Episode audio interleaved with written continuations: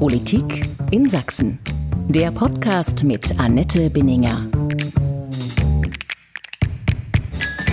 Wir haben die Bilder aus Leipzig noch vor Augen. Es fliegen Steine, Flaschen, Barrikaden brennen, schwarz vermummte, auch viele Minderjährige, die von einem riesigen Polizeiaufgebot umzingelt und eingekesselt Lieder singen. Pyros fliegen durch die Luft. Es ist der sogenannte Tag X. An diesem Wochenende entlädt sich in Leipzig der Zorn und die Wut über das Urteil gegen die wegen linksextremistischer Taten verurteilte Lina E. auf den Straßen von Leipzig. Dieser Zorn richtet sich gegen viele, auch gegen den Staat und gegen die Polizei, die ihn schützen und verkörpern. Dieser Zorn richtet sich auch gegen Gegenstände, Fahrzeuge, Gebäude und alles, was sich in den Weg stellt. Und diese Tage bleiben vielen in den Erinnerungen, weil vieles schiefgelaufen ist. Ich bin Annette Binninger, Politikchefin von sächsische.de und Sächsische Zeitung. Herzlich willkommen zu einer neuen Folge meines Podcasts Politik in Sachsen. Mein heutiger Gast ist Rico Gebhardt, der Fraktionschef der Linkspartei im Sächsischen Landtag.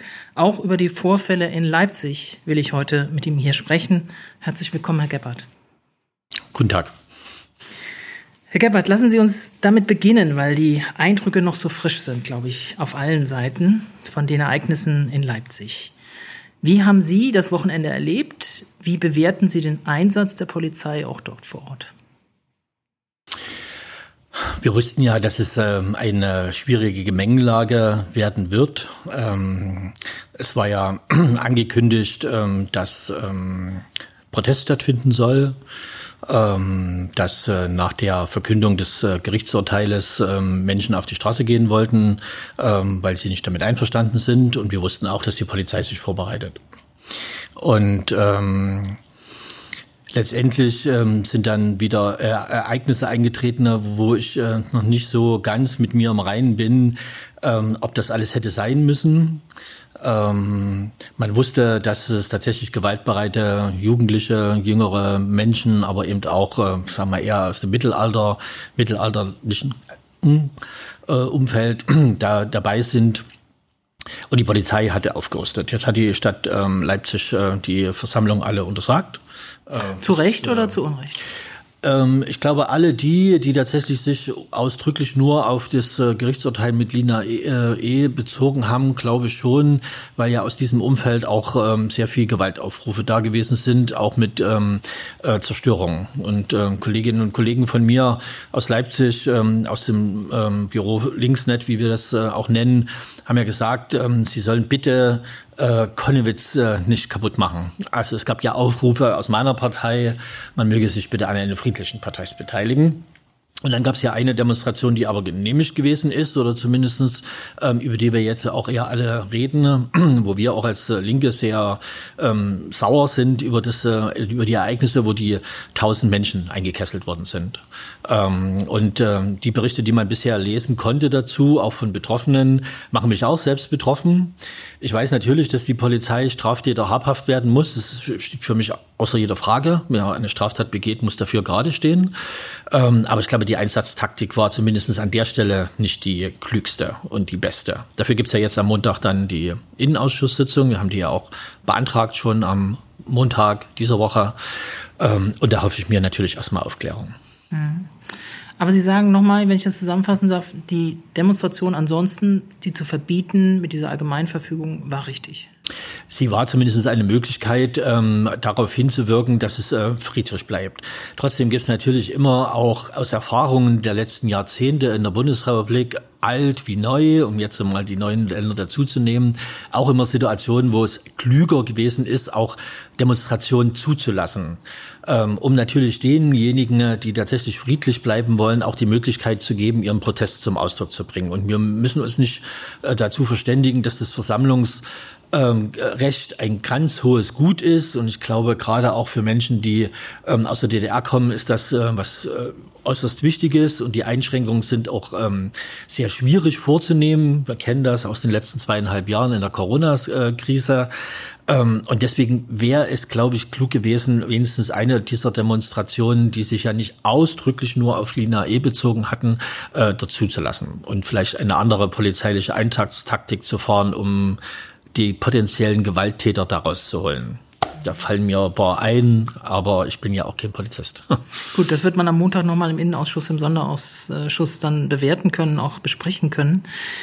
Ähm, Es kam natürlich auch der Vorwurf auf, dass die Linkspartei sich wieder nicht genügend von Gewalt distanziert habe. Das ist ein alter Vorwurf, der immer wieder gegen die Linkspartei kommt. Ja. Zu Recht? Nö, zu Unrecht. Also ich habe äh, mehrfach auch im Sächsischen Landtag gesagt, dass äh, ähm, Menschen, äh, die äh, Sachschäden anrichten, die bei Demonstrationen auf Menschen äh, gehen, da zählen dann auch Polizisten dazu, dass die alle meine Solidarität äh, verspielt haben. Das habe ich mehrfach im Sächsischen Landtag gesagt. Auch äh, was meiner Kollegin Nagel oft unterstellt wird, ähm, ich habe Frau Nagel noch nie gehört, dass sie zu irgendwelchen Gewalt- und Straftaten aufgerufen hat. Ja, sie meldet ganz viele Demonstrationen an und es sind auch schon bei Demonstrationen, die sie angemeldet hat, Straftaten ähm, äh, passiert. Aber ich weiß auch aus ähm, Erzählungen von Polizeiführern, dass äh, Frau Nagel immer eine sehr zuverlässige Versammlungsleiterin ist. Und äh, sie wäre keine Versammlungsleiterin mehr, wenn es mehrfach äh, tatsächlich zu Straftaten gekommen wären, die in dem Umfang ist. Da kann man nämlich auch eine Versammlungsleiterin ablehnen äh, seitens der staatlichen Behörden. Und da deswegen, äh, ich kenne den Vorwurf. Ähm, aber er ist, greift einfach aus meiner Sicht nicht. Mhm. Auslöser war in dem Fall das Urteil im Fall Lina E., hinter dem ja auch die Frage steht, erlaubt der Kampf gegen Rechtsextremismus jedes Mittel? Das äh, war ja vor allen Dingen dann am Schluss äh, äh, bei den Plädoyers der Verteidiger und ähm, auch bei der Antwort ähm, beziehungsweise bei dem Urteil äh, des äh, Richters. Ich habe das bis jetzt noch nicht alles gelesen, hat ja auch immerhin zehn Stunden referiert, also bemerkenswert, sehr lang schon die Urteilsbegründung. Aber auch er hat das ja in Abrede gestellt. Und ähm, natürlich ist diese Diskussion die vielleicht auch im Zusammenhang jetzt gerade mit den äh, Menschen, die sich auf der Straße festkleben, wo ja jetzt plötzlich auch sofort den terroristischen Tatverdacht kommt, ein bisschen eine überhöhte Debatte, die wir zurzeit führen. Ne? Also ich ähm, ähm, glaube auch, dass im Namen von Antifaschismus wir in einer Gesellschaft leben und in einer Zeit leben, wo Gewalt trotzdem auszuschließen ist. Ich weiß, dass es in bestimmten Kreisen solche Diskussionen immer wieder gibt. Ähm, die werden auch immer wieder der Linkspartei zugeschoben. Ja, die werden natürlich uns zugeschoben. Na ja, nun hängt das ein bisschen zusammen. Die fühlen sich als links. Wir sind die Linkspartei. Äh, mit den meisten Autonomen haben wir nichts zu tun. Ich werde die weder erreichen, noch selbst Frau Nagel wird da keine Ansage an die machen. Deswegen sind es ja Autonome. Ich habe das schon mehrfach auch versucht, im Sächsischen Landtag zu erklären, dass die Autonomen nun mal keine feste Struktur sind, der man eine Ansage machen kann. Das kann ich noch nicht mal in allen meinen Strukturen verlinken. Äh, äh, wir sind da sehr autonom manchmal auch, aber wahrscheinlich ein anderes Thema. Aber ähm, die Diskussion äh, ob das gerechtfertigt ist, auch weil der Staat in den letzten Jahren tatsächlich, vor allen Dingen in Sachsen, bei rechts zu langsam oder zu wenig hingeguckt hat. Die verstehe ich zumindest die Debatte. Dass man dagegen auch Protest äh, äußert, auch lautstark äußert, die verstehe ich auch. Die hat, äh, wie gesagt, da habe ich auch große Sympathie dafür. Aber die endet dann, wenn das in Gewalt ausartet. Und ähm, ich glaube, dass die Gruppe tatsächlich an der Stelle dem Antifaschismus auch nicht wirklich einen Gefallen getan hat. Als Michael Kretschmer als Ministerpräsident angetreten ist, hat er mal sehr deutlich gesagt, Rechtsextremismus wäre das größte Problem von Sachsen. Als dieses Wochenende in Leipzig vorbei war, sagte der Innenminister Armin Schuster, wir brauchen eine Strategie gegen Linksextremismus. Hat man das versäumt? Also man hatte so als Beobachter immer den Eindruck, äh, in Sachsen, so wie es eben auch angedeutet hatten, hat man jahrelang das Ganze nivelliert und gesagt, es ist beides äh, schlecht und wir müssen beides bekämpfen. Aber das eine, den Rechtsextremismus, hat man viel zu wenig bekämpft und den Linksextremismus will man jetzt erst eine Strategie hm. entwickeln. Also, wo ich in der Politik angefangen habe, äh, vor mehr als 20 Jahren jetzt mittlerweile, ist tatsächlich immer der Satz gefallen, die Rechten und die Linken. Und da wurde immer das und. Und das war dann immer die Gleichsetzung. Die Diskussion, die ist tatsächlich sehr alt im, im Freistaat Sachsen. Und ähm, selbst zu einer Zeit, wo der NSU ähm, aufgeflogen ist, wo wir ja alle wissen, dass die zum großen Teil sich hier in Sachsen aufgehalten haben, dass sie von hier aus operiert haben, äh, Stichwort Zwickau, äh, aber auch in Chemnitz gewesen sind. Einige aus dem Umfeld kommen aus der Region, wo ich herkomme, aus, aus der Erzgebirge, Johann Georgenstadt, ähm, gab es ja trotzdem immer noch ähm, auch Menschen, im Freistaat Sachsen, die in verantwortungsvoller Position sind und vor allen Dingen bei der CDU, die gesagt haben, der Rechtsextremismus, aber auch der Linksextremismus, ähm, dass man gegen jeden Extremismus ähm, vorgehen muss, ist, steht außer Frage. Da ähm, spielt wahrscheinlich auch der christliche Fundamentalismus manchmal eine Rolle, von mir aus auch äh, der islamistische ähm, Fundamentalismus.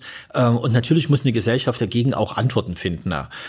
Ähm, und deswegen weiß ich jetzt nicht so richtig, ob das jetzt nur der richtige Zeitpunkt gewesen ist, jetzt das anzuführen. Das Problem in der Politik, erlebt es bei vielen ähm, äh, bei vielen Ereignissen, dass wir immer dann darüber reden, ne, wenn die Emotionen ganz hochschlagen. Ne? Also ich kann mich erinnern, 13. Februar hier in Dresden, wenn die Demonstrationen gewesen sind und die Gegendemonstrationen, da wurde dann immer große Debatten insgesamt geführt. Und ich habe damals auch schon mal den damaligen Innenminister gesagt, oh, können wir die Debatte mal führen, wenn der 13. Februar nicht ist, nämlich dann, wenn die Emotionen nicht hochkochen, weil das würde für alle das auch ein bisschen einfacher machen, weil sofort sind alle in Verteidigungshaltung. Die einen, die sagen, ich habe das Recht, mich auf die Straße zu setzen und gegen die Nazis da vorzugehen. Die anderen sagen, ja, die Polizei hat hier wieder quergeschlagen, was wir ja auch schon erlebt haben.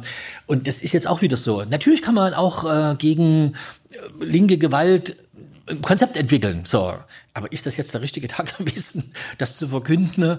Ähm, er hat zumindest bin, die Notwendigkeit gezeigt, ja, dass da was fehlt. Ich meine, wir haben nur jetzt gerade ein Konzept gegen Rechtsextremismus im äh, Freistaat Sachsen beschlossen. Das ist noch nicht allzu lange äh, da. Es gibt noch keine Evaluierung dazu. Wir wissen noch nicht, was die Ergebnisse sind.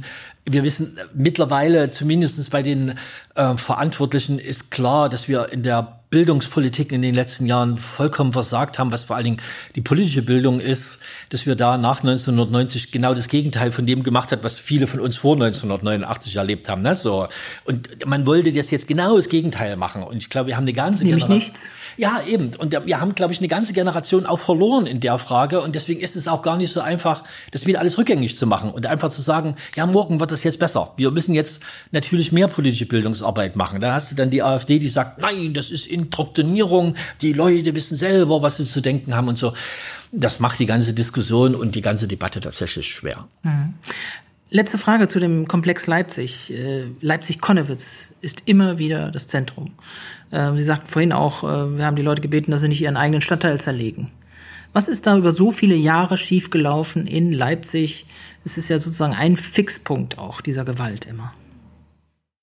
Ich weiß nicht, ob ob die Frage ähm, und die Antwort darauf so ganz einfach ist mit, da ist was schiefgelaufen. Es ist, ähm, ähm, wenn man Offensichtlich wird es nicht besser. Äh, na ja, wenn man historisch äh, das betrachtet, ist tatsächlich in Konnewitz tatsächlich seit 1990 immer äh, politische Auseinandersetzungen gewesen, die auch auf der Straße stattgefunden haben ältere Polizeibeamte, manche auch nicht mehr im Dienst, haben mir schon gesagt, na ja, Anfang der 90er Jahre war es schon manchmal heftiger, als wie wir heute darüber reden. Es gab noch nicht die sozialen Netzwerke.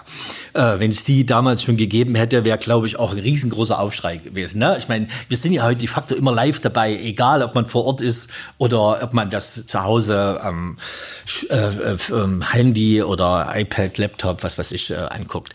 Ähm, ich glaube auch, dass es richtig ist, in einer Großstadt wie Leipzig äh, Freiräume zu lassen.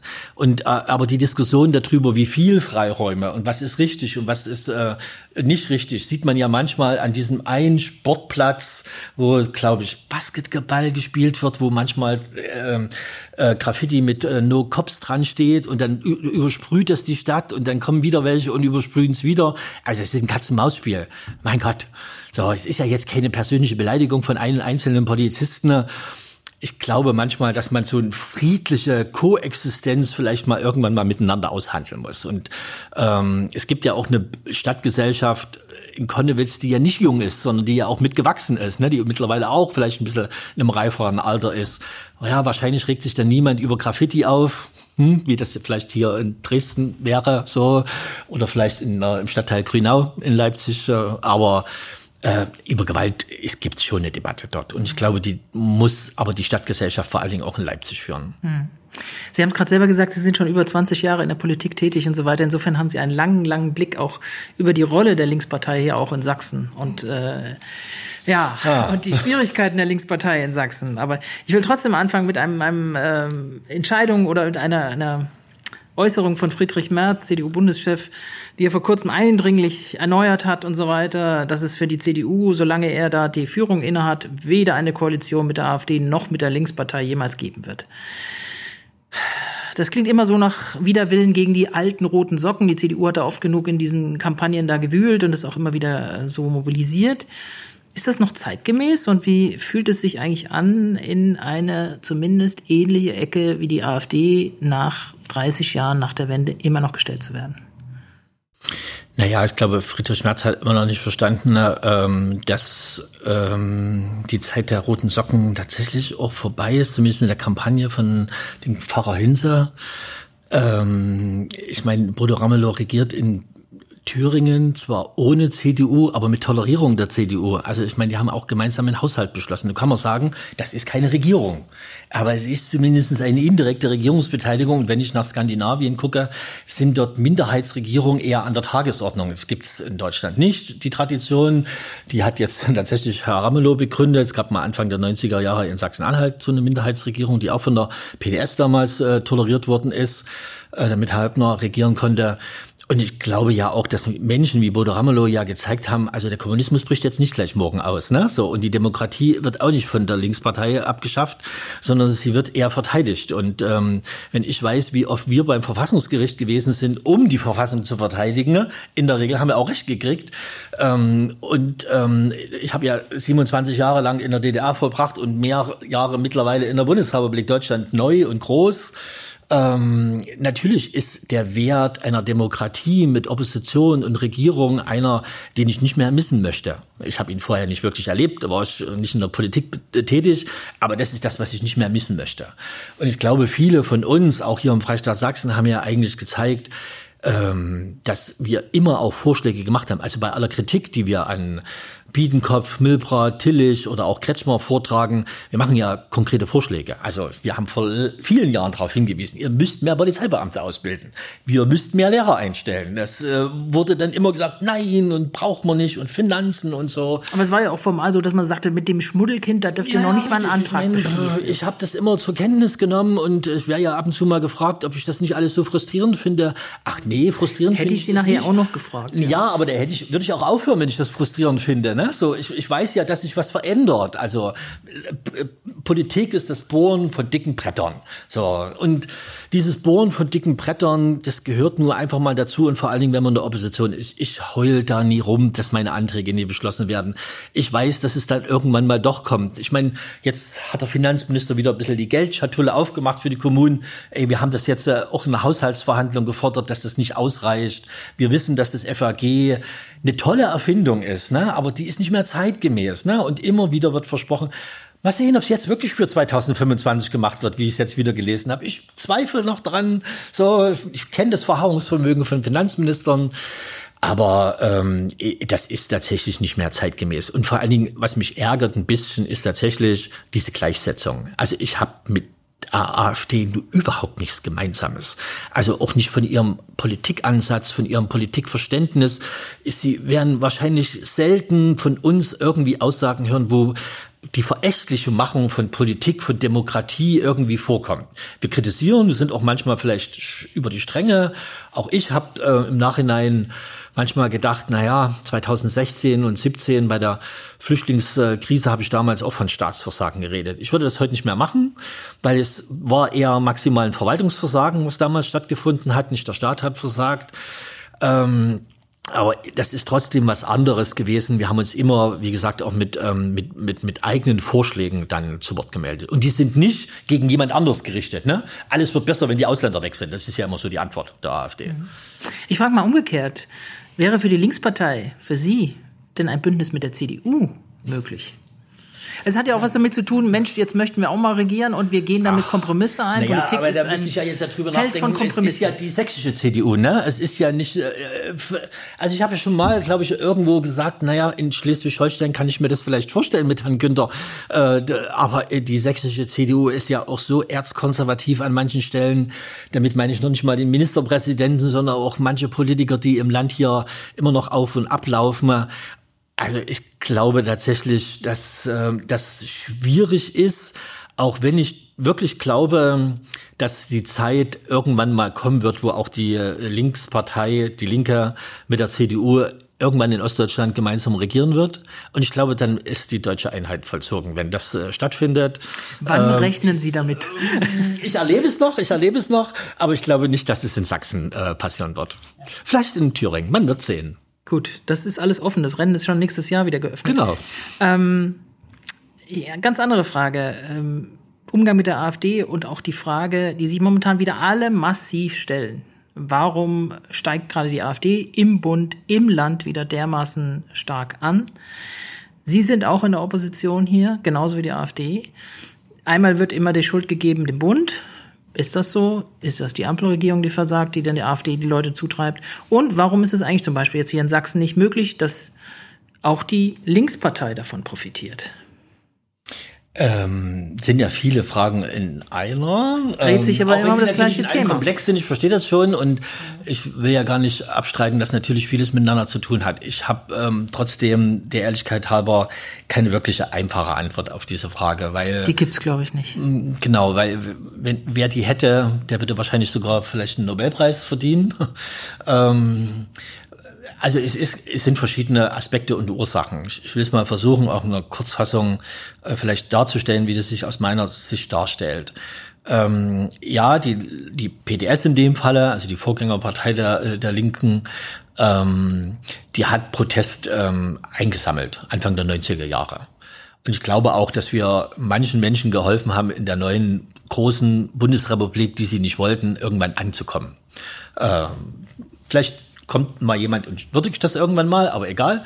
Ähm, Als Stimme der Menschen sozusagen von Ja, ja, wir haben tatsächlich ihnen eine Stimme gegeben ähm, und äh, auch ihnen die Möglichkeit gegeben, sich dann trotzdem auch in der Gesellschaft zurechtzufinden. Das Wort Kümmererpartei. Also wir haben uns ja tatsächlich auch um verschiedene Anlässe gekümmert. Ähm, das ist aber die Unterscheidung, die erste Unterscheidung. Wir haben immer gesagt, gegen was wir sind und haben trotzdem den Leuten einen Weg gezeigt oder ihnen geholfen. Jetzt noch gar nicht mal ganz große Politik, sondern nur im Einzelnen und Konkreten. Naja, und dann begann trotzdem im Osten, auch wenn wir das als Sächsinnen und Sachsen nicht wahrhaben wollen, Regierungsbeteiligungen. Also die Minderheitsregierung in Sachsen-Anhalt. Wir haben in Brandenburg zehn Jahre regiert. Wir waren in Berlin jetzt zweimal in der Regierung. Wir waren in Mecklenburg-Vorpommern, sind wir jetzt aktuell wieder in der Regierung. In Thüringen sind wir auch jetzt seit längerem und stellen sogar den Ministerpräsidenten. Also Sie konnten nicht Damit ganz man sein. Einen, einen Nimbus, nämlich, dass wir diejenigen sind, die gegen die da oben sind, weil wir sind jetzt plötzlich auch da oben. Selbst wenn wir es in Sachsen nicht sind. So. Aber wir sind ja trotzdem in der Bundespartei. Und das merke ich natürlich auch, ne? Also auch bei den Gesprächen, die sich da verändert haben. Und auch manchmal die Debatten, die wir ja auch in Sachsen geführt haben. Na ja, wenn du in der Regierung bist, musst du Kompromisse eingehen. Ja, natürlich. So. Politik besteht aus Kompromissen, ne? Vor allen Dingen, wenn man in der Regierung ist und keine absolute Mehrheit hat. Wie die CDU zehn Jahre lang oder äh, acht Jahre lang hier im Freistaat Sachsen. Naja, und das hat natürlich dann äh, die Möglichkeit für eine andere, für eine neue Partei eröffnet, wobei wir ja dann nicht vergessen dürfen, dass wir im Freistaat Sachsen die NPD hatten. 2004 in den Landtag eingezogen, stärker als die SPD. Meine Kollegen damals im Westen wollten mir das nicht glauben. Äh, in manchen Gegenden äh, zweistellig. Ähm, und diese Grundlage hat die AfD, die ja im Westen gegründet worden ist, gar nicht als Vorwurf von Professoren, sich tatsächlich ja als äh, zunutze gemacht. Also es gab ja ein, ein, ein, ein, ein Becken, was da war, um das ähm, aufzunehmen den Protest. Und dann kamen ihnen natürlich gesellschaftliche Ereignisse zu äh, Pass, wie äh, die Finanzkrise, Corona-Krise, die Flüchtlingskrise davor noch, die jetzige wieder äh, Menschen mit Asyl, die kommen. Naja, und dann ist schon ein Problem, dass die derzeitige Bundesregierung eine Kommunikation an den Tag legt, wo ich immer denke, ach, könnt ihr euch erst einigen und dann laut reden und nachdenken? Das kennt Ist es nur die Kommunikation oder sind es auch die Entscheidungen? Äh, ich meine, manche Entscheidungen kann ich verstehen. Ähm, und sie sind, werden aber trotzdem aus einer Art und Weise der eigenen Überzeugung gemacht, die ich dann wieder eher mit der Kommunikation tatsächlich in Verbindung bringe. Alle wissen, dass wir mit Erdgas, mit Gas wahrscheinlich in den nächsten 20 Jahren nie wirklich über die Runden kommen werden. Ne? So. Und natürlich ist es gut, darüber zu reden, wie wollen wir Energie demnächst herstellen. Die Art und Weise aber, wie man es machen will, dass man das Gefühl hat, morgen ist es vorbei, obwohl es gar nicht stimmt. Aber die Leute hören nur einmal zu und nicht das zweite Mal. Und wenn beim ersten Mal der Satz falsch ist, naja, dann gibt's dann eben noch die Populisten, die das dann noch aus, äh, ausnutzen. naja, und der aktuelle Ministerpräsident im Freistaat Sachsen legt dann auch noch einen Scheitel zu. Der hat ganz schnell gelernt, wie gut Opposition eigentlich sein kann. So, der ist äh, Opposition gegenüber dem Bund, das macht er perfekt. So, merke ich natürlich auch permanent in den Debatten hier im Sächsischen Landtag. Das ist zum Teil sein Job, das will ich ihm gar nicht für übel. Und trotzdem hat er natürlich, weil er ja auch Landeschef ist, eine gewisse Verantwortung und jetzt nie noch mehr zündeln. Und das Zündeln ist echt was Schwieriges gerade. Mhm. Ähm, trotzdem nochmal die Frage, warum gelingt es nicht der Linkspartei, mehr von diesen Protestwählern, von diesen enttäuschten Wählern, von diesen aufgescheucht, aufgeregten Wählern, die nicht weiß, wissen, wo es langgehen soll, aufzufangen? Ja, das ist auch eine ähm, Geschichte, die auch nicht mit einem einfachen Satz zu erklären ist. Ähm, wir haben einige Probleme, Problemchen nicht gelöst in den letzten Jahren. Die haben wir vor uns hergeschoben. Welche meinen? Naja, wir haben zum Beispiel die Diskussion, die wir 2016, 2017 hatten wir eine geführt äh, über das Thema Einwanderungsgesetz. Macht man ein Einwanderungsgesetz, ja oder nein? Wir sind eine Einwanderungsgesellschaft, kommen wir nicht dran vorbei. Ähm, die Bundestagsfraktion wollte es nicht, der Parteiverstand wollte es auch nicht. Da haben sich die Fraktionsvorsitzenden der Länder, wo wir mit, äh, also wo wir dran äh, in den Parlamenten sitzen, hin, hingesetzt und haben gesagt, lasst uns mal ein Einwanderungsgesetz schreiben. Das haben wir auch hingekriegt. Wir haben das auch ein bisschen umgedreht und für Linke natürlich war es was Revolutionäres. Na gut, wer soll es sonst machen? Es lautete einfach, jeder hat die Chance, mit einem Visum nach Deutschland zu kommen, wenn er einen sozialen Anknüpfungspunkt hat. Und nach einem Jahr hat die Behörde das Recht festzustellen, ist dieser soziale Anknüpfungspunkt erfüllt oder nicht. Wenn er nicht erfüllt ist, gibt es vielleicht noch eine Frist und dann muss auch jemand wieder das Land verlassen in der Ultima Ratio, was für Linke schon schwierig ist. Dass das Asylrecht alles schwierig ist und alles, ne, also mal, das ist so ein Punkt. Oder zum Beispiel das Thema Europa. Sind wir jetzt nur kritisch gegen Europa oder sind wir kritisch gegenüber den europäischen Gremien? Und natürlich kann man da viel äh, Kritik äußern, schwerfällig, was entscheiden die eigentlich und sind ja die Bürger mitgenommen. Aber Europa als Ganzes zu kritisieren, halte ich für vollkommen falsch. Wir waren ja damals als linke Sachsen, die gesagt haben, wir wollen eine Republik Europa. Das hat nichts damit zu tun, dass wir einen neuen großen Nationalstaat schaffen wollten, sondern wir wollten nur ähm, die Bedeutung auch erhöhen, dass die, die Europäerinnen und Europäer sich tatsächlich als gemeinsam fühlen. Im Moment erleben ja wieder eine Verstärkung des Nationalstaaten. Und das sind nur solche Punkte, wo wir tatsächlich nie geklärt haben, wo es hingehen soll. Dann gibt es natürlich solche innerparteilichen Diskussionen. Welches Milieu willst du ansprechen? Bist du für die Großstadt? Bist du eher für den ländlichen Raum?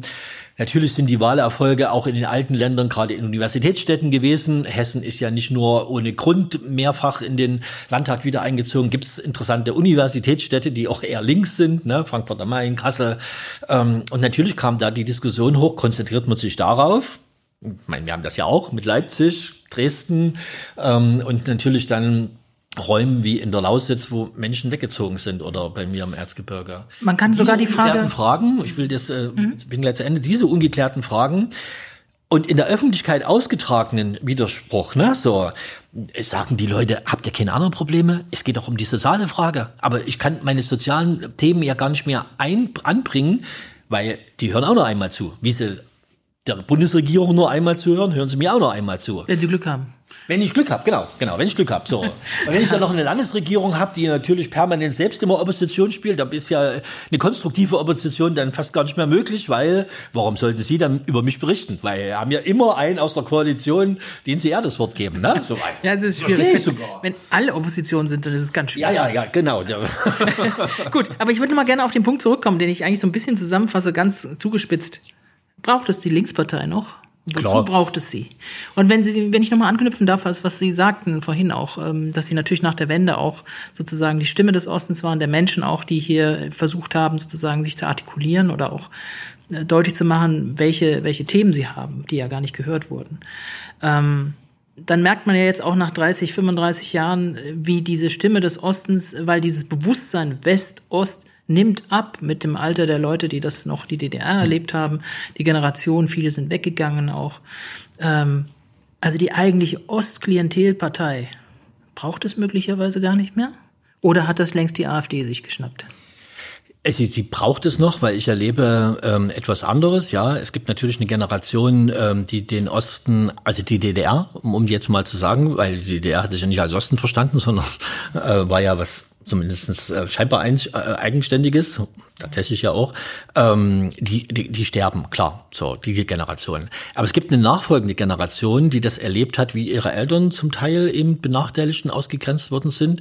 Und daraus ist ja eigentlich erst dieser Begriff Ostdeutschland hier eigentlich entstanden. Das ist ja eine eigenartige Erfindung, die man denkt ja immer, das kommt aus dem Ost, also kommt aus der DDR, kommt ja gar nicht, ne? So, das ist ja de facto auch vom Westen. Mein, muss man ja beim Oschmann kann man das ja nachlesen ein bisschen, ne? So in, in dem Buch. Und deswegen glaube ich schon, braucht es eine soziale Stimme, ähm, wie die Linke es ja gewesen ist und es wieder sein muss, die auf Probleme innerhalb der Gesellschaft aufmerksam macht bei Benachteiligungen, die es gibt. Ob das nur der Osten ist ähm, oder ob das äh, Menschen sind mit anderen Benachteiligungen, ob sie auf dem Arbeitsmarkt sind, ob das Solo-Selbstständige sind, äh, die in der Corona-Krise. Und ich glaube, Dafür braucht es schon auch ein linkes Korrektiv. Und da, da streiten Sie sich natürlich mit der SPD um dieses. Da streiten wir uns. Das haben wir Thema. das tatsächlich schon immer gemacht. Ähm, aber es gibt natürlich immer dieses Grundverständnis innerhalb der Linken. Deswegen bin ich ja auch nicht in der SPD, sondern in der Linken, dass ich glaube, der Kapitalismus wird das Problem nicht äh, auf Dauer lösen. Das äh, merken wir immer mal wieder. Haben es jetzt in der Finanzkrise bei Corona gemerkt, wenn es ums Gesundheitswesen geht. Ich glaube schon, dass man mehr vergesellschaften muss, äh, dass mehr auch Staat sich einmischen darf und eigentlich auch muss.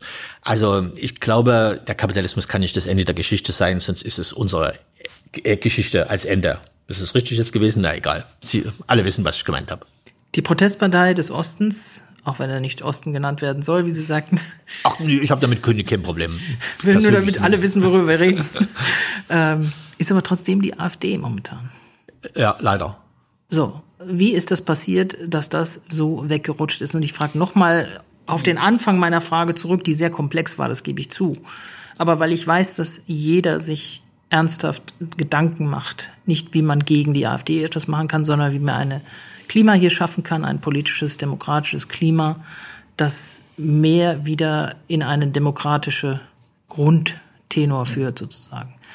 Und Sie machen sich auch diese Gedanken. Wie kann man die AfD kleiner machen? Ähm, die ähm, ich muss noch eine, eine, eine Ergänzung machen, auf die wollte mhm. ich noch kurz eingehen. Ähm, ist tatsächlich auch bei mir persönlich so gewesen, 2005, 2007, muss damals die Wahlalternative für soziale Gerechtigkeit Alt-West gegeben hat mit Oskar Lafontaine und anderen, auch ehemaligen Sozialdemokraten, Uli Maucher, Landesvorsitzender aus Baden-Württemberg. Und wir dann tatsächlich diese neue Linkspartei äh, gegründet haben und dann Gesamtdeutsche Partei gewesen bin, da war ich stolz darauf. Ich war dann auch stolz darauf, jetzt nicht mehr das Ostschmuddelkind zu sein, sondern tatsächlich eine Gesamtdeutsche Partei zu sein. Und der Fokus auch unserer Politik hat sich dann verschoben. Und das ist, glaube ich, ein Fehler, den wir gemacht haben, auch in dem Falle wir als Ossis innerhalb der Linken, dass wir ähm, dieses Thema aufgegeben haben. Und ähm, darin ist in diese Lücke ist dann jetzt die AfD gestoßen und jetzt ist die Frage, wie man ähm, ähm, den Leuten wieder deutlich machen kann, dass ihr Protest vielleicht legitim ist, den ich auch verstehe, ähm, weil natürlich ist es so, dass Menschen einen gewissen Kontrollverlust spüren. Einen Kontrollverlust darüber, dass sie nicht mehr bestimmen können, wie ihr Leben funktioniert. Und dass ständig immer was Neues kommt. Und ähm, wir haben, glaube ich, in dem Fall alle demokratischen Kräfte auch vergessen, darüber zu reden und auch zu sagen, wir verstehen euch. Wir wissen, dass das schwierig ist. Aber wir können vielleicht gar nicht anders oder wir sind gezwungen, das zu tun. Und ähm, wenn es uns nicht gelingt, tatsächlich wieder diese Kommunikation herzustellen, zu sagen, ähm, das und das planen wir, das, das bedeutet das, und das würde uns aber zu, dazu bringen, für uns alle. Ich glaube, dass man da einen Teil wieder zurückholen kann, ähm, die dann auch bereit sind, das zu akzeptieren und zu respektieren und sie wieder in die demokratischen Prozesse ähm, einzubeziehen. Ich glaube, das ist eine Verantwortung, die wir alle haben. Vor allem Sonntag bei einer Diskussion Staat und Kirche, äh, eingeladen vom äh, Pfarrer Petri in Leisnich. Auch da ich glaube, auch manchmal muss man den Leuten sagen, ey, was ihr geleistet habt hier in den 33 Jahren, Respekt. Ihr habt was Tolles geleistet. Aber wir müssen trotzdem diesen Transformationsprozess weiter miteinander gestalten, weil die Welt dreht sich weiter. Wir können nie stehen bleiben. Aber ich glaube, es gehört dazu, dann auch mal zu den Leuten zu sagen, habt ihr echt gut gemacht die letzten Jahre. Mhm. Laufen wir bei der Landtagswahl nicht nächstes Jahr wieder zwangsläufig in so einer Situation, rein, dass es dann kurz vor der Wahl heißt, wir müssen jetzt wieder verhindern, dass die AfD stärkste mhm. Kraft wird. Und deswegen wählen viele, die möglicherweise das sonst nicht wählen würden, auch sogar Wähler der Linkspartei, mhm. Die CDU. Mhm. Das können Sie doch gar nicht verhindern. Das ist die CDU wieder die antifaschistische Partei. Ich weiß, das war schon 2019 so. Kann ich, glaube ich, noch äh, Briefe bringen oder E-Mails, die mir dann im Nachhinein geschrieben haben, es tut mir leid, dass ich dieses erste Mal nicht wählen muss, konnte. Ich musste die CDU wählen, um das mit der AfD zu verhindern. Ich glaube, das ist äh, trotzdem der falsche Ansatz dann letztendlich. Ich meine, es geht ähm, um den Wettbewerb der Parteien untereinander. Ähm, wir wählen ja jetzt auch keine Personen, ähm, sondern wir wählen in erster Linie Parteien, auch wenn natürlich immer ein Spitzenkandidat vorne dran steht. Und ich weiß das auch mit den Wahlkreisen und so.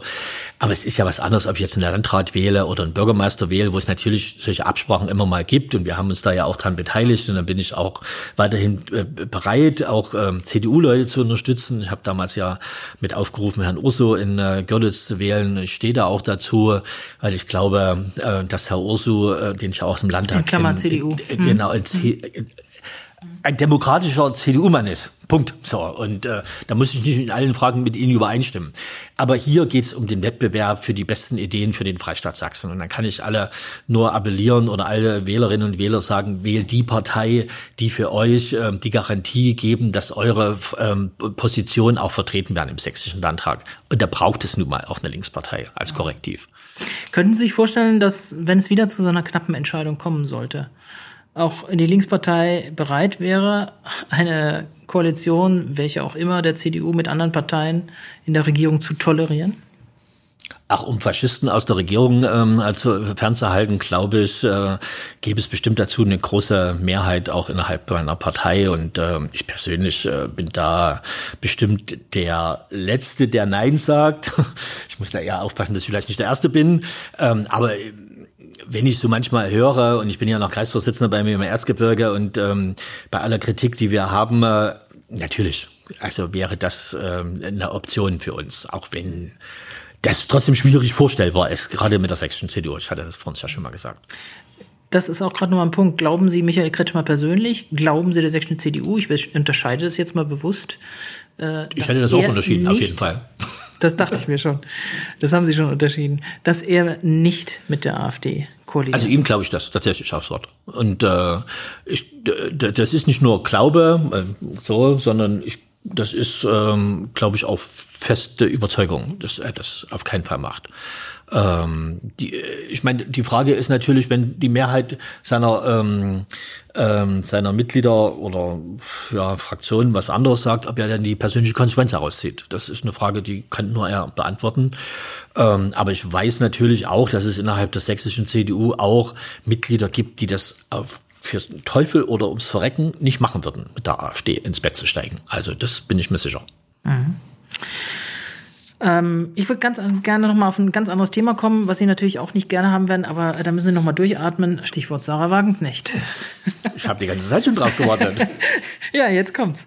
Ähm, das lebt bereits seit Monaten und beschäftigt äh, der Streit mit um Sarah Wagenknecht die Linkspartei in einer Art und Weise, die sehr quälend ist, sehr belastend ist, glaube ich, für alle, die in der Linkspartei sind. Äh, und da geht es vor allen Dingen immer um zwei abweichende Positionen. Auch ich, Asyl, Flüchtlinge, Ukraine-Krieg und äh, aber Wagenknecht will eben auch den Wählerinnen und Wählerinnen, Wählern ein anderes politisches Angebot machen. Das merkt man, sie will diese Linkspartei umkrempeln. So.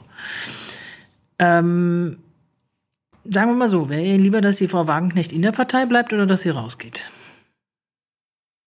Frau Wagenknecht hat angekündigt, dass sie nicht mehr für die Linke kandidieren will, denkt darüber nach, eine eigene Partei zu gründen. Dann soll sie das machen, aber nicht innerhalb der Linken, sondern das soll sie gehen.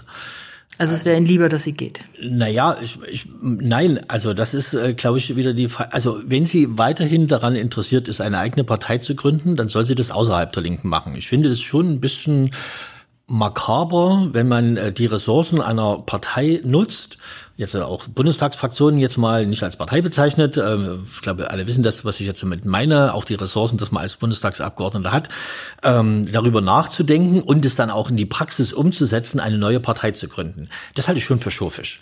Ähm, ich kann manche äh, Argumente verstehen. Es gibt auch viele in meiner Partei, die immer mal wieder hadern. Ich meine, ich wäre der Letzte, der sagt, ich bin mit allen hundertprozentig einverstanden, was meine Partei macht. Aber ey, Entschuldigung, es gibt zwei Alternativen. Entweder ich kämpfe in meiner Partei für andere Mehrheiten und für meine Position oder ich gehe und sage, ich suche mir eine andere Heimat. Aber in meiner eigenen Partei eine Gegenbewegung aufzubauen und permanent sie dann auch zu erpressen, das finde ich echt schurfisch. Und das spielt überhaupt keine Rolle, ob sie Verdienste hat für die Partei oder nicht. Also ich meine, da ist dann auch jeder gleich. Man merkt natürlich, dass ausgerechnet Sie jetzt mit dieser Art Politik zu machen, auch im Ukraine-Krieg, die Position, die sie vertritt, gerade jetzt wieder beginnt, die Protestpartei im Osten sozusagen zu sammeln. Ja, also Sie haben eine Wahnsinnsgalionsfigur. Ich glaube, dass das perspektivisch für eine linke, moderne Partei nicht das Überleben sichert, sondern das wäre der Tod. Also Ihre Position, die zum Teil auch sehr national bedingt sind, ich will jetzt gar nicht sagen nationalistisch, aber sehr fokussiert auf Deutschland. Ich meine, wir kennen das ja auch aus anderen europäischen Ländern, leider auch von Linken.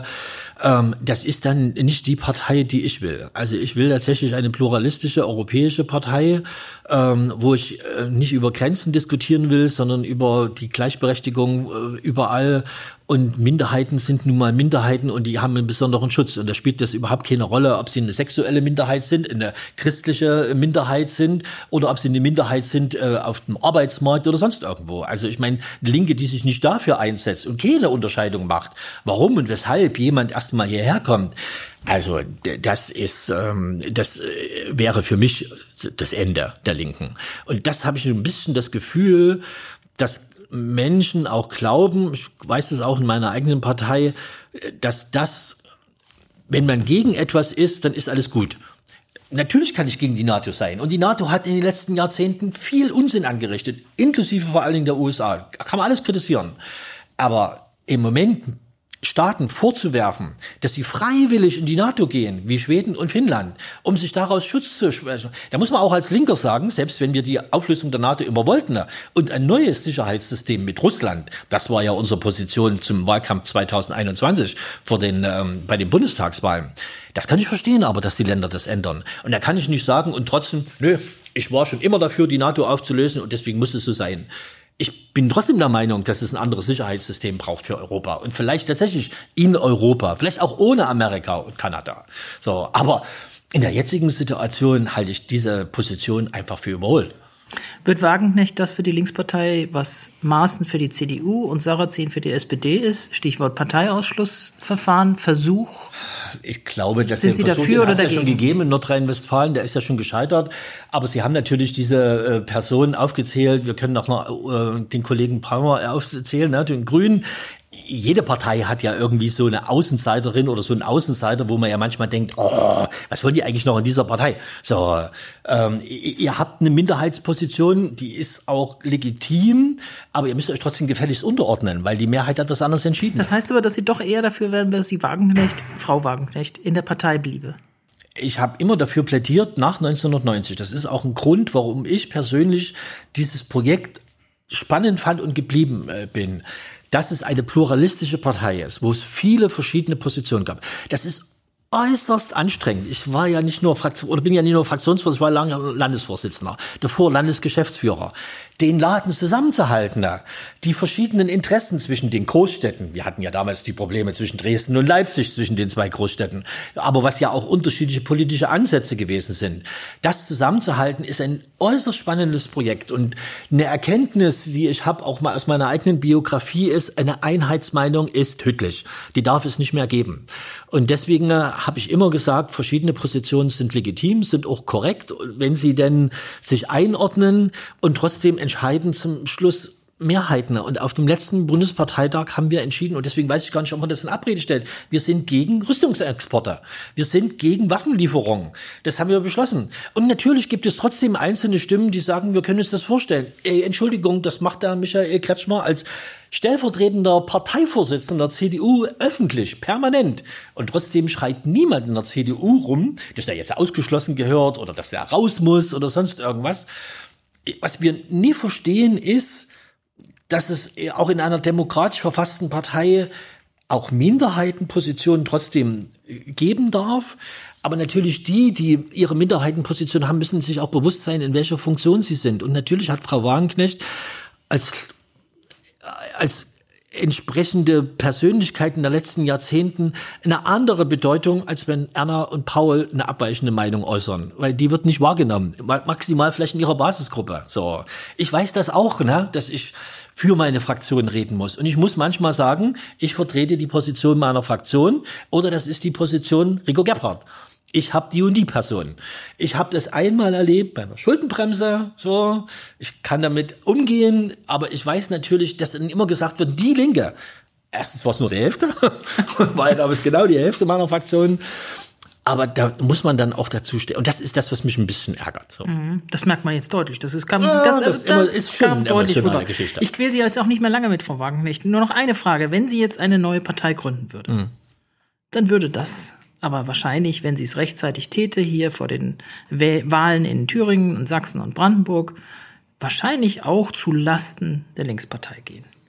Möglicherweise auch zu Lasten der Also AfD, ja- möglicherweise auch zu Lasten der CDU, weil sie ja hier vor allen Dingen beim Punkt Ukraine-Krieg natürlich alle vereint, die da eine andere Position haben, als die Deutschland momentan. Also wenn Frau. Wagenknecht äh, ihre Partei gründen sollte und es tatsächlich ähm, eintretet, äh, eintreten würde, was manche ähm, Wahlforscher voraussagen, dass sie ein Drittel der Wählerinnen und Wähler der AfD holt, ach, ich glaube, ich würde sie sogar unterstützen, dass sie das macht.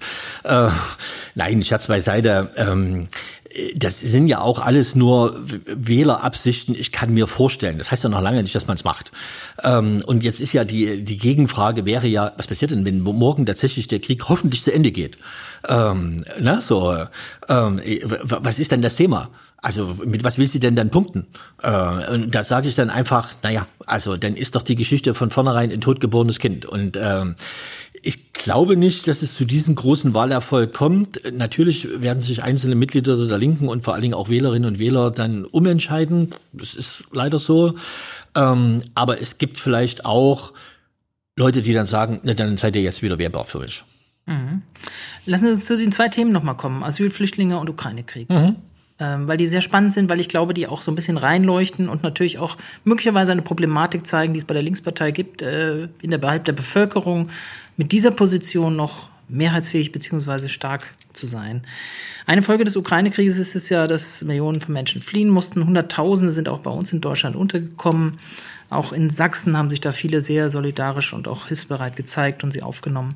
Aber auch ansonsten ist eben der Druck gewachsen durch Migration, durch Flüchtlinge. Es kommen Klimaflüchtlinge hinzu und so weiter. Wir merken das immer wellenartig, dass hier der Andrang sehr groß wird. Und dass jetzt auch äh, hier in Sachsen natürlich Kreise und Kommunen stöhnen, dass sie am Limit sind, beziehungsweise schon darüber hinaus, vor allen Dingen was längerfristige Unterbringung und, angeht und Integration. Sachsens Innenminister, der hatte sich dafür ausgesprochen, Flüchtlinge aus der Ukraine vorrangig zu behandeln. Mal eine kleine Zwischenfrage vorher. Äh, Gehen Sie da mit? Ich fand immer gut, dass man gezeigt hat, wie man mit Geflüchteten umgeht. Und ich würde mir wünschen, wir gehen mit allen so um, wie wir mit den ukrainischen Flüchtlingen umgegangen sind. Also nicht nur in dem, was die Solidarität der Bevölkerung betrifft, sondern auch mit all den staatlichen Möglichkeiten, die es da eingeräumt worden sind. Aber wie gesagt, die Kommunen wissen kaum noch, wohin mit den Menschen. So sagen jedenfalls die Vertreter von den Kommunen. Ziemlich deutlich, so sagt auch der Ministerpräsident es, so sagt es auch ein Minister Armin Schuster. Bei der Linkspartei hat man das Gefühl, sieht man das doch noch anders. Äh, auch, äh, ich will jetzt nicht sagen Refugees Welcome und keine Grenzen und so weiter. Und jeder soll dort leben, wo er lebt. Ist sowas noch zeitgemäß? Also erstens würde ich in Frage stellen, dass wir in den Kommunen äh, tatsächlich überall nicht in der Lage wären, noch Menschen aufzunehmen. Also wir kennen die ähm, Geschichten aus dem Jahre 2016 und 2017, wo Bürgermeister aus der sächsischen Schweiz an die damalige Kanzlerin Merkel geschrieben hat, Entschuldigung, das Boot ist voll.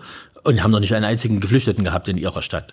Ähm, ich war bei einer äh, Veranstaltung äh, vor wenigen Tagen äh, bei den Wohnungsbaugesellschaften, die beklagten sich beim zuständigen Minister darüber, dass die Abrisskosten nicht hoch genug sind, die sie brauchen, um Wohnungen vom Markt zu nehmen. Die Förderung.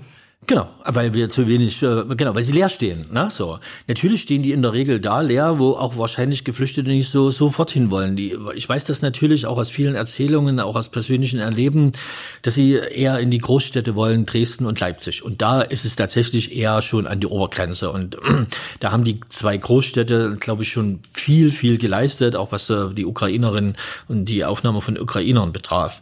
Ähm, aber in manchen Regionen wird eine Debatte geführt, die ich einfach echt äh, manchmal tatsächlich auch widerlich finde, äh, weil da wird ähm, eine Chimäre aufgebaut, eine Angst auch geschürt. Und da ärgert mich auch, dass ähm, ein Ministerpräsident, auch ein Innenminister dort eher mit in dieses Horn äh, reinbläst. Statt zu sagen, wir werden alles unternehmen, um den Kommunen zu helfen bei der Unterstützung dessen, dass sie äh, die Geflüchteten dort unterbringen.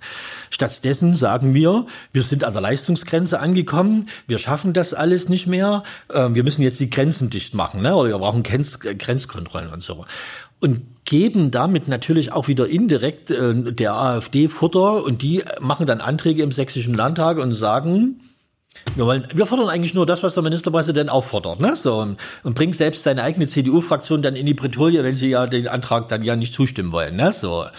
Ähm, Natürlich gibt es große Herausforderungen und ich verstehe das auch, aber ich hatte gestern ein Gespräch mit einem Menschen aus Zittau, der erzählte mir als erstes, Herr Gebhardt, die es fehlen Fachkräfte, hinten und vorne. Ich sage, na ja, es fehlen nicht nur Fachkräfte, eigentlich brauchen wir Arbeitskräfte.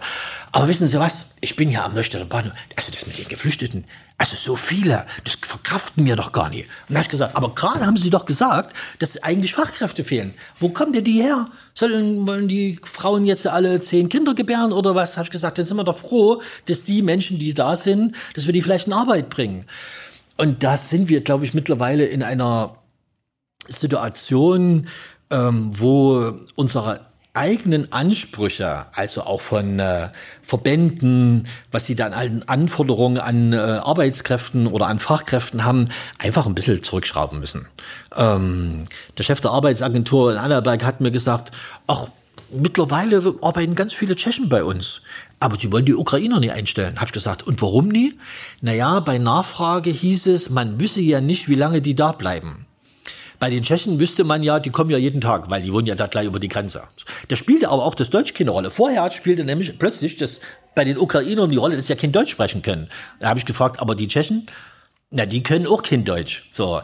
Und das sind so Dinge, das sind zwar immer nur kleine Geschichten, aber ich glaube tatsächlich, dass es ähm, schon ein bisschen abenteuerlich ist. Wir fahren jetzt nach Brasilien, werben dort jetzt für Pflegekräfte und schicken wieder Menschen anschließend in den Kosovo oder nach Georgien zurück mit der Begründung, das ist ein sicheres Herkunftsland. Ey, statt die Leuten hier eine Chance zu geben. Deswegen aber trotzdem ich wird man ja verstehe das, irgendwo eine Grenze setzen müssen. Und da, da, da weichen sie auch gerade aus. Es wird ja irgendwo eine Grenze, es wird klare was- Regelungen, es was- wird eine was Steuerung bedeutet geben denn die. Grenze? Denn denn momentan, die es, werden- es werden ja deutlich mehr Menschen auch noch kommen in, in Zukunft. Naja, aber trotzdem ist ja die Frage, welche Grenze wollen wir denn definieren? Also du bist jetzt der 2100 Erste und du darfst nicht rein und der, 2000, der 1999 der darf noch rein.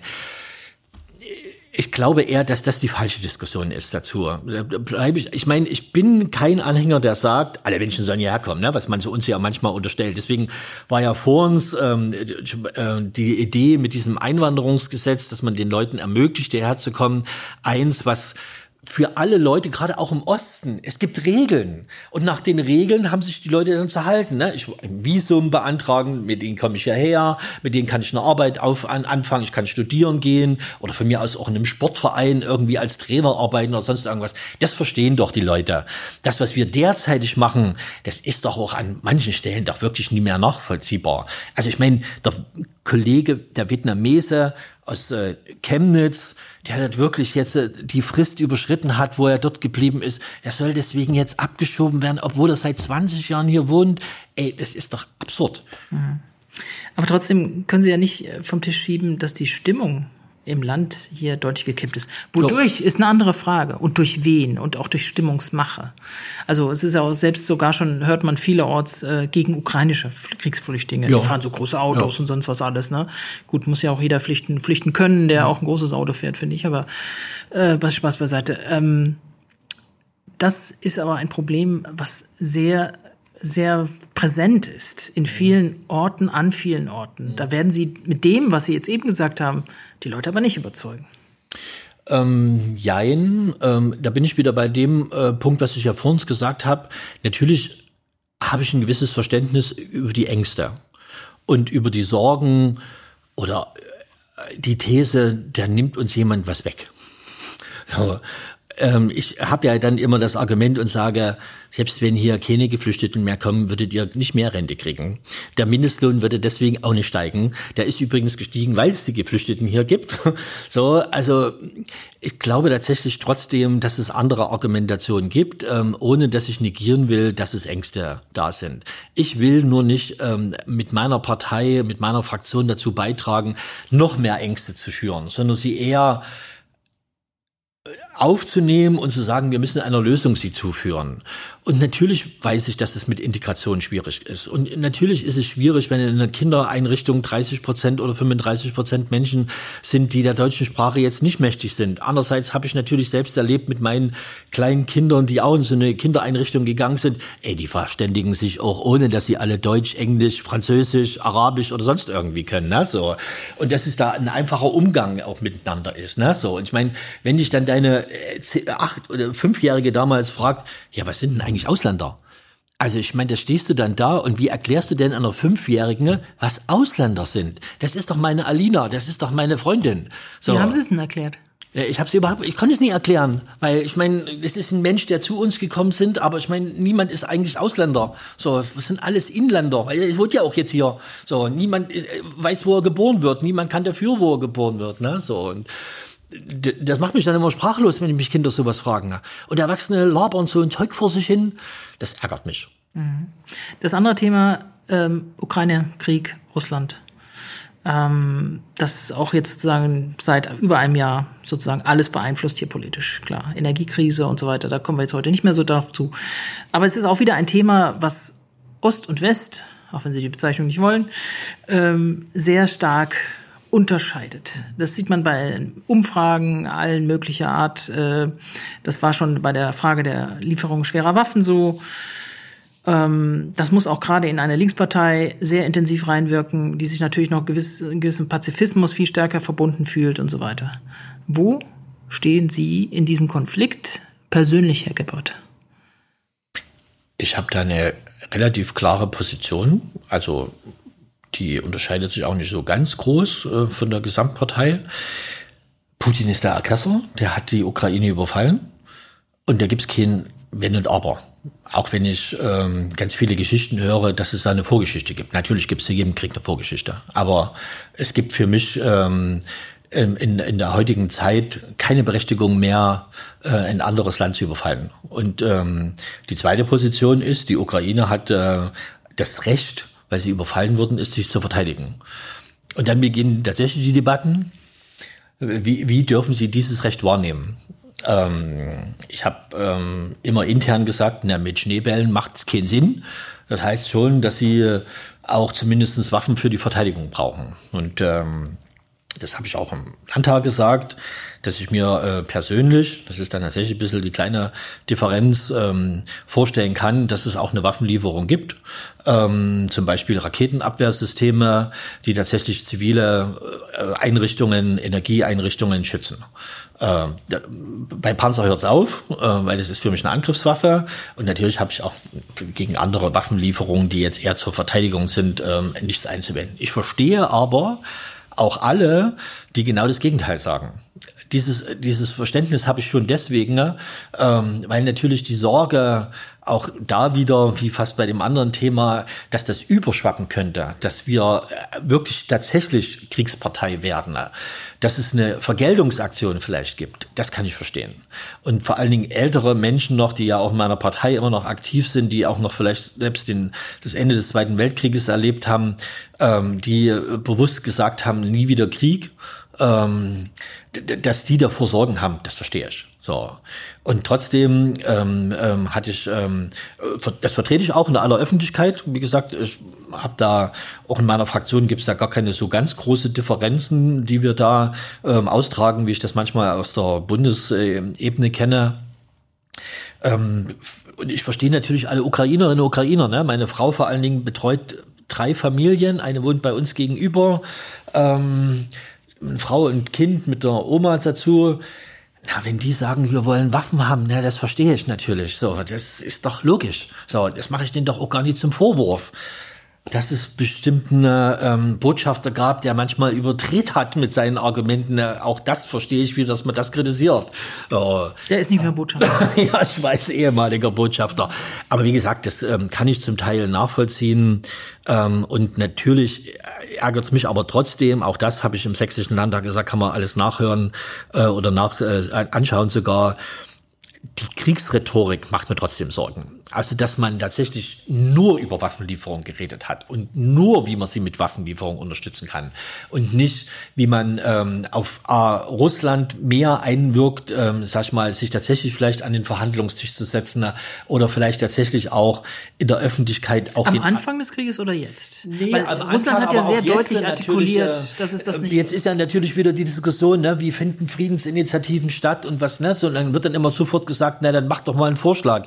Aber das wäre natürlich arrogant, jetzt zu sagen, welchen Vorschlag wir haben. Natürlich müssen die zwei Verhandlungsführerinnen, also in dem Falle Russland und die Ukraine an einen Tisch. Aber es braucht eine neutrale Partei, die sie überhaupt an den Tisch holt. Ich meine, bei dem Getreideabkommen hat es ja funktioniert. Dass das nur gerade Erdogan machen musste, ne? Ich meine, da habe ich nur schon wieder meine großen Bauchschmerzen damit, ne? Und deswegen ist schon manchmal ähm, die Überlegung, dass es da auch andere Akteure geben muss, schon berechtigt. Und das ist schon ein bisschen ärgerlich, dass wir in der Bundesrepublik manchmal den Eindruck hatten, es geht jetzt nur noch um diese Kriegsrhetorik. Ganz schnell haben wir 100 Milliarden äh, Rüstungsgüter äh, zur Verfügung gestellt. Und wenn es äh, darum geht, für die Schulen oder für den Klimaschutz äh, Geld aufzubringen, dann sagt man immer, nö, haben wir nicht. Äh, das verstehe ich dann nicht. Ne? So, das ist unehrlich. Sind Sie jemand, der sagt, die Ukraine muss diesen Krieg gewinnen? Der Krieg muss beendet werden. Und äh, die Ukraine muss äh, das Territorium, was sie vor dem 24. Februar 2022 haben, in ihrem Bestand behalten dürfen. Was mit der Krim wird, ist eine Frage, die in den Verhandlungen eine Rolle spielt. Auch die Separatistengebiete gehören zur Ukraine dazu. Also alles, was vor dem 24. Februar ist. Ob sie das durch Gewinn macht äh, äh durch, äh, oder ob das durch Verhandlungen am, äh, ich glaube ja eher, dass der Krieg mit durch Verhandlungen am Verhandlungstisch beendet wird. Wenn man sich für eine Unterstützung der Ukraine im Kampf gegen den Aggressor Russland, so wie Sie es gesagt haben, ausspricht, dann müsste man auch für Waffenlieferungen sein, für eine bessere Bewaffnung der Bundeswehr und auch für NATO-Übungen, weil man natürlich üben muss, auch sich zu verteidigen. Wenn man auf Ihre Internetseite guckt, dann heißt es Nein zu Air Defender, was am Montag beginnt, die große NATO-Luftöbung. Ist das konsequent? Oder ist das so ein alter Anti-US- Faden aus vergangenen Tagen und Anti-NATO? Na, ich habe das Gefühl, dass wir ähm, bisschen selbst in eine eigene Falle tappen. Jetzt meine ich gar nicht die Linkspartei, sondern wir als Gesellschaft insgesamt. Es ist ein Krieg, der vor unserer Haustür stattfindet. Im Übrigen völkerrechtswidrig, wie so manche Kriege in den letzten Jahren, auch in den letzten 30 Jahren völkerrechtswidrig gewesen sind. Ich sag jetzt mal bloß Irak-Einmarsch oder ähm, bei Afghanistan bin ich mir auch sicher, dass das nicht äh, mit äh, dem Völkerrecht überall gedeckt gewesen ist. Ähm, das haben wir als Linke immer kritisiert. Ähm, und ähm, deswegen ist es auch richtig gewesen, dass wir das jetzt kritisiert haben. Ich kann mich aber nicht erinnern, dass wir deswegen jetzt plötzlich äh, ständig nur über Aufrüstung geredet haben. Und äh, ich muss mal sagen, ich meine, die Bundeswehr äh, kriegt jedes Jahr ungefähr 50 bis 60 Milliarden. Das ist ungefähr genauso viel wie die Franzosen äh, in ihrem Budget drin Aber haben. die Flugzeuge fliegen nicht und die Schiffe. Ja, die Frage ist aber doch, warum? Ja. Äh, der muss ich doch jetzt nicht sagen, dass die Linke, die Linke jetzt sofort ihre Position dazu verändert. Ich frage ja eher, was habt ihr eigentlich in den letzten Jahren mit diesem Geld gemacht? Und wo habt ihr das eigentlich äh, verschleudert, damit wir nie einsatzfähig sind? Aber zu sagen, wir brauchen jetzt da drauf noch viel mehr Geld, aber gleichzeitig den Leuten zu sagen, na, die Schule wird nicht saniert, weil es gibt kein Geld. Ich weiß, dass das jemand anderes bezahlen muss. Aber ist aber das, das redlich, das jetzt gegeneinander auszuspielen? Ja, redlich ist es nie, aber es ist auch nicht redlich zu sagen, dass wir jetzt mal die Chance nutzen, die Fehler, die wir gemacht haben, wieder zu korrigieren und alle anderen müssen darauf warten. Für Klimaschutz haben wir kein Geld. Ihr seid Terroristen, wenn ihr euch auf der Straße festklebt. Die sagen, wir müssen für unsere Zukunft etwas tun. Nö, wir müssen jetzt erstmal Rüstungsgüter herstellen. Das ist, ähm, mag ja sein, dass es dialektisch ist. Ich bin aber in der Linken und dialektisch habe ich noch gelernt. okay, gut. Wir kommen auf Ihre persönlichen Zukunftspläne. Oh Gott. Sie sind vor ein paar Tagen 60 geworden. Ich darf ja. noch ganz herzlich gratulieren zum Dankeschön. Geburtstag, zum Runden und sind jetzt mehr als 20 Jahre in der Politik hier in Sachsen tätig als Landesvorsitzender, Fraktionschef und alles. Sie haben so ziemlich alles durch, was man durchhaben kann, in jeder Hinsicht vermutlich. Ähm, jetzt kommt so mit 60 und vor der Landtagswahl, denke ich mal, auch so die, die letzte berufliche Strecke da näher in den Blick. Sie treten nochmal an zur nächsten Landtagswahl? Das fragt mich meine Frau auch immer. Was sagen Sie Ihre Frau? Dass ich das noch nicht entschieden habe. Das ist kein deutliches Ja. Nein, ich ähm, ähm, bin tatsächlich noch ein bisschen im Abwägungsprozess. Äh, hat natürlich was mit der Gesamtaufstellung auch der Linkspartei hier in, in Sachsen zu tun. Ähm, ich habe den zwei Vorsitzenden gesagt, dass ich äh, mich gerne auch noch weiterhin in den Dienst der Fraktion und der Partei stelle, wenn das äh, gewünscht wird. Ähm, ich meine, ich bin tatsächlich ähm, vor wenigen Tagen äh, 60 geworden und musste ja lernen in den letzten Wochen und Monaten, äh, ähm, dass das trotzdem eine große Bevölkerungsgruppe ist der über 60-Jährigen, die im Übrigen in meiner Fraktion bis auf mich überhaupt nicht vertreten ist. Meine Fraktion äh, bin ich jetzt schon der Älteste. Ähm, vielleicht sollte ich ein bisschen Seniorenpolitik noch machen und äh, Minderheitenschutz. Äh, da habe ich bestimmt äh, ein breites äh, Spektrum dort zu tun. Ja, also bei allen Spaß. Wovon hängt, äh, wovon hängt die Entscheidung ab? Von, also, dem, von dem Listenplatz? Nö, also nicht von dem Listenplatz, sondern einfach nur von dem politischen Willen zu sagen, also ich meine, wenn mir jemand wirklich deutlich in der Partei, also vor allen Dingen die Parteispitze sagt, ey, 20 Jahre sind jetzt genug, ähm, dann sage pff, ja, gehe ich nach Hause, du Vögel züchten, ähm, habe ich die letzten Jahre aufgegeben, äh, könnte ich mir wieder anfangen. Ich habe noch kleine Kinder zu Hause, beschäftige ich mich mit denen. Aber sag mal so, ich bin weder amtsmüde, noch äh, habe ich, ähm, äh, sag ich mal, den Kopf in den Sand in den letzten Wochen oder Monaten gesteckt, trotz der großen Probleme. Und ich fühle mich eigentlich auch noch fit zu sagen, ey, na, fünf Jahre kann ich eigentlich noch hinten dranhängen. Also wie gesagt, lange Rede, kurzer Sinn. Die zwei Vorsitzenden äh, haben mir gesagt, sie hätten gerne, dass ich weitermache. Das ist ein gutes Signal für mich und ich werde es bestimmt in den nächsten Wochen dann entscheiden, ob die sächsische Zeitung es eher erfährt als meine Frau. Das kann ich jetzt noch nicht verraten. ich glaube, es wird, wird so hoffentlich so sein, aber wir werden da keinen Zoff in der Familie auslösen wollen. Ähm ich würde noch gerne auch, auch noch auf einen anderen Punkt kommen. Man hat den Eindruck, dass vor allem der sächsische Ministerpräsident ja und seine CDU bereits im Dauerwahlkampfmodus sind hier. Losgestartet mit äh, voll, voller Fahrt und man wundert sich, das hat man, glaube ich, noch nie erlebt hier in Sachsen. Ich kann mich nicht dran erinnern. Anderthalb Jahre, gut ein Jahr vorher, zack, loslegen. Was natürlich auch einen gewissen Ermüdungseffekt hat. Wird jetzt die Linkspartei auch sofort Fahrt aufnehmen? Naja, die zwei Vorsitzenden haben ja jetzt äh, in der vergangenen Woche Freitag ähm, offiziell ähm, nochmal erklärt, auch im Landesvorstand, dass sie ähm, für eine Spitzenkandidatur zur Verfügung stehen. Ähm, was jetzt nicht ganz überraschend ist, logischerweise, wenn es die Vorsitzenden sagen, ähm, jetzt ist davon abhängig, ähm, ob wir einen Mitgliederentscheid machen oder nicht. Ähm, wir hatten das ja auf dem letzten Landesparteitag als Option beschlossen. Wenn es jetzt noch weitere Bewerbungen gibt, wo ich jetzt nie weiß, ob es tatsächlich welche geben wird. Ähm, und ähm, dann ist natürlich für uns auch die Wahlvorbereitung logischerweise, die dann auch startet. Ich äh, bin der Meinung, dass tatsächlich ähm, der Wahlkampf im Freistaat Sachsen ja nicht nur bei der CDU schon losgegangen ist, sondern auch ähm, die SPD und auch die Grünen haben, glaube ich, ähm, schon angefangen, auch die FDP. Ähm, ja, ob das jetzt zu spät ist, das glaube ich nicht.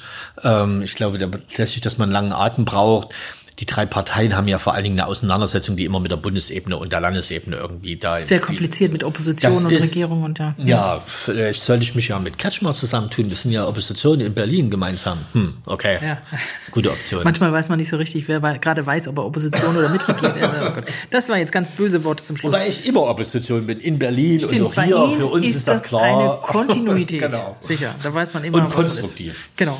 So, wir kommen zum Schluss und ich habe noch drei Sätze zum Vervollständigen. okay. Äh, erster Satz. Wenn bereits in diesem Jahr Landtagswahl wäre. Dann äh, würde die Linke wieder mit einem guten Wahlergebnis äh, in den Landtag einziehen. Zweiter Satz. Wenn ich nicht Politiker geworden wäre. Dann wäre ich tatsächlich wahrscheinlich in der Gastronomie geblieben oder Gärtner geworden. Und dritter Satz. Wenn ich morgen zufällig Sarah Wagenknecht treffen würde. Würde ich ihr freundlich guten Tag sagen. Mehr nicht. Gut, das war Rico Geppert im Podcast Politik in Sachsen von sächsische.de. Herr Geppert, ich danke Ihnen für das Gespräch. Bitteschön. Vielen Dank. Und wenn Sie, liebe Hörerinnen und Hörer, gut informiert bleiben wollen über die sächsische Landespolitik, dann empfehle ich Ihnen unseren täglichen kostenlosen Newsletter Politik in Sachsen und natürlich die Sächsische Zeitung. Darin finden Sie jeden Morgen ab 5 Uhr alle wichtigen Infos aus und über Sachsen.